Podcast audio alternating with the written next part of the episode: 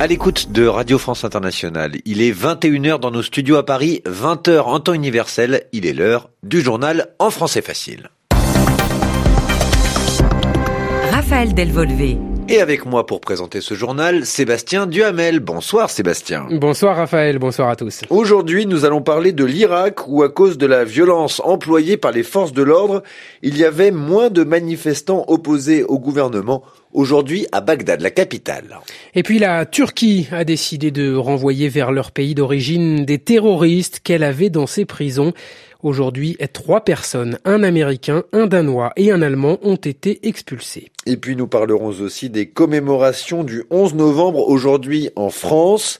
101 ans après la fin de la Première Guerre mondiale, le président français Emmanuel Macron a notamment inauguré un monument pour que l'on se souvienne des soldats français morts dans des missions à l'étranger. Le journal. Le journal en français facile.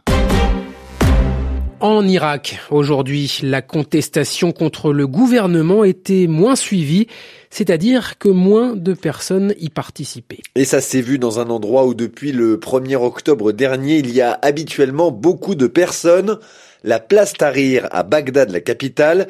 Tahrir en arabe signifie libération et sur cette place aujourd'hui, on voyait moins de personnes qu'à l'habitude.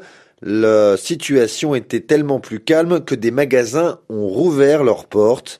Cette nouvelle situation est due aux autorités du pays qui ont employé la violence pour décourager les manifestants. Explication en détail de Sami Boukhelifa, notre journaliste actuellement à Bagdad.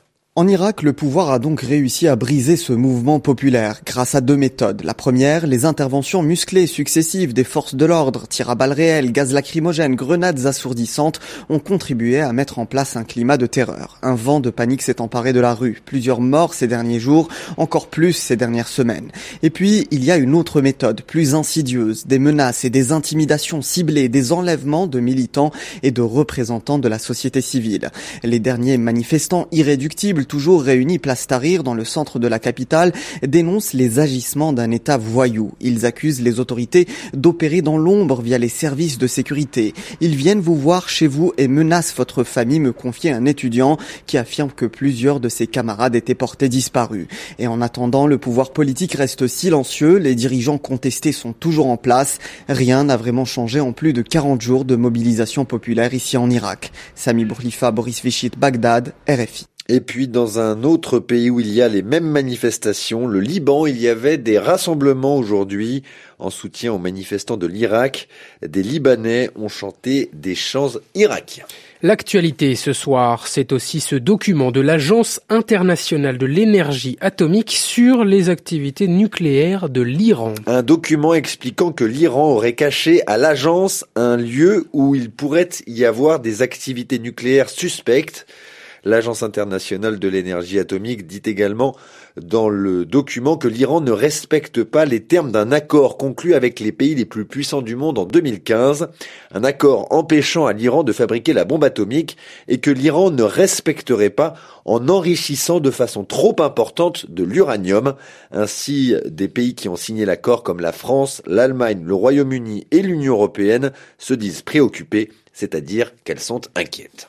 En Turquie, comme les autorités l'avaient annoncé la semaine dernière, elles ont commencé à renvoyer dans leur pays des terroristes étrangers qui étaient dans les prisons turques. Des prisonniers de plusieurs nationalités, dont un américain. Le ministère turc de l'Intérieur a prévenu aujourd'hui que d'autres terroristes étrangers seraient eux aussi expulsés vers leur pays d'origine dans les prochains jours. Le ministère évoque notamment 11 personnes de nationalité française emprisonnées en Turquie mais qui avait été arrêté en Syrie, à Istanbul. Les détails de notre journaliste Anon Lower. En plus de ce citoyen américain présenté comme un combattant terroriste étranger, le ministère turc de l'Intérieur a annoncé le renvoi imminent d'un ressortissant allemand et d'un autre danois. Tous trois étaient détenus dans un centre dit de renvoi, ce qui signifie qu'ils étaient voués à être rapatriés. Ce serait aussi le cas de sept autres Allemands que la Turquie prévoit de renvoyer jeudi. Les autorités ne précisent pas si ces renvois ont lieu dans le cadre d'accords avec les pays d'origine, comme c'est en principe le cas. Fin octobre, la Turquie avait annoncé détenir 813 étrangers suspects de lien avec le terrorisme dans 12 centres de renvoi répartis sur son territoire. Ce n'est pas tout. Ankara annonce aussi le renvoi prochain d'étrangers arrêtés cette fois en Syrie. Le ministère de l'Intérieur cite le cas de deux Irlandais, deux Allemands et 11 Français pour lesquels des procédures sont en cours. Ces cas sont plus problématiques car la plupart des États européens refusent de rapatrier leurs citoyens qui ont rejoint les rangs du groupe État islamique en Syrie. Contactés par RFI, du ministère de l'Intérieur refusent pour l'instant d'en dire plus sur l'identité de ces personnes, sur les conditions de leur arrestation et surtout sur la procédure envisagée pour leur renvoi. Un Angleur Istanbul, RFI. En Bolivie, le départ du président Morales provoque plusieurs réactions à travers le monde. Evo Morales, le président du pays, a été forcé de partir sous la pression de l'armée de son pays, mais aussi de nombreux Boliviens qui manifestaient pour lui demander de partir après une élection présidentielle qui ne s'est pas déroulée normalement le 20 octobre dernier.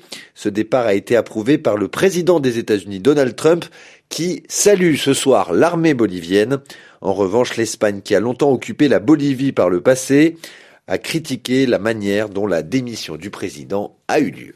Après les élections des députés hier en Espagne, personne n'est en capacité de gouverner le pays. Non, car aucun pays ne peut former une majorité suffisante au Parlement. Ce sont les socialistes dirigés par Pedro Sanchez qui sont arrivés en premier, mais les postes de députés qu'ils obtiennent ne sont pas suffisants et ont même diminué par rapport à la précédente élection. Le score obtenu par un parti d'extrême droite rend également les choses plus compliquées. Ce parti s'appelle Vox et a obtenu le troisième meilleur score. Ce parti très hostile aux immigrés a été créé par un homme appelé Santiago Abascal. Juliette Gerbrandt nous le présente. Il aime les armes, la corrida, la famille traditionnelle, la moto et les marches en montagne. À 43 ans, barbe et moustache taillées de près, Santiago Abascal assume une démarche virile et clame qu'il déteste, je cite, la dictature progressiste ou encore le féminisme et les études de genre. Originaire de Bilbao, il rappelle volontiers que son père, également en politique, a été pris pour cible par les terroristes basques de Théa. Son attachement à l'extrême droite lui vient de loin, son grand-père était élu local sous la dictature de Franco. Ce sociologue de formation a toujours fait de la politique dans les rangs du Parti populaire jusqu'en 2013. Et en quittant le Parti populaire, qui avait toujours gardé en son sein les héritiers du franquisme, Santiago Abascal a propulsé Vox au rang des grands partis européens d'extrême droite comme le Rassemblement national ou la Ligue. Vox dirige aujourd'hui cinq municipalités et soutient des coalitions de droite dans plusieurs régions, en monnayant en chair son soutien et en faisant avancer ses idées. Dans l'Espagne idéale de Santiago Abascal, les citoyens peuvent porter une arme, l'avortement est interdit, la tauromachie célébrée, les mineurs non accompagnés systématiquement refoulés et les régions autonomes disparaissent sous la bannière de l'Espagne nationaliste. Juliette Gerbrand, Madrid, RFI. En France, comme dans d'autres pays, aujourd'hui, on commémorait la fin de la Première Guerre mondiale. Le 11 novembre 1918, la guerre mondiale s'arrêtait avec la signature de ce que l'on appelle l'armistice. En France, la tradition veut que le président marche sur les Champs-Élysées à Paris, ce que Emmanuel Macron a fait ce matin. Et puis plus tard dans la journée, le président a inauguré un monument dans un parc du sud de Paris, un mémorial, c'est-à-dire un monument pour euh, se souvenir de quelque chose ou de personnes, en l'occurrence des soldats français morts en mission à l'étranger. Franck Alexandre. Une haie de drapeaux encadre les 549 noms gravés dans la pierre, ceux des soldats tués en opération extérieure.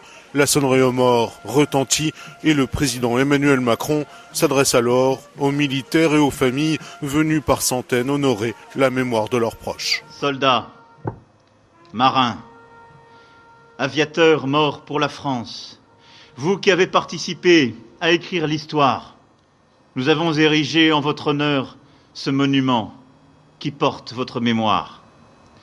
Sur ce mur, dans la pierre, nous avons gravé votre souvenir. Votre noblesse, votre héroïsme sont là. Vous acceptez de donner votre vie pour que d'autres vivent. Un monument pour reconnaître le sacrifice total consenti par les soldats français outre-mer, un monument pour dire également à la nation tout entière que la défense de la liberté passe par les opérations extérieures. Franck Alexandre et Charifono au mémorial des OPEX RFI. Et c'est ainsi que se referme ce journal en français facile. Merci à Sébastien Duhamel de l'avoir présenté avec moi. Merci Raphaël. À très bientôt sur RFI.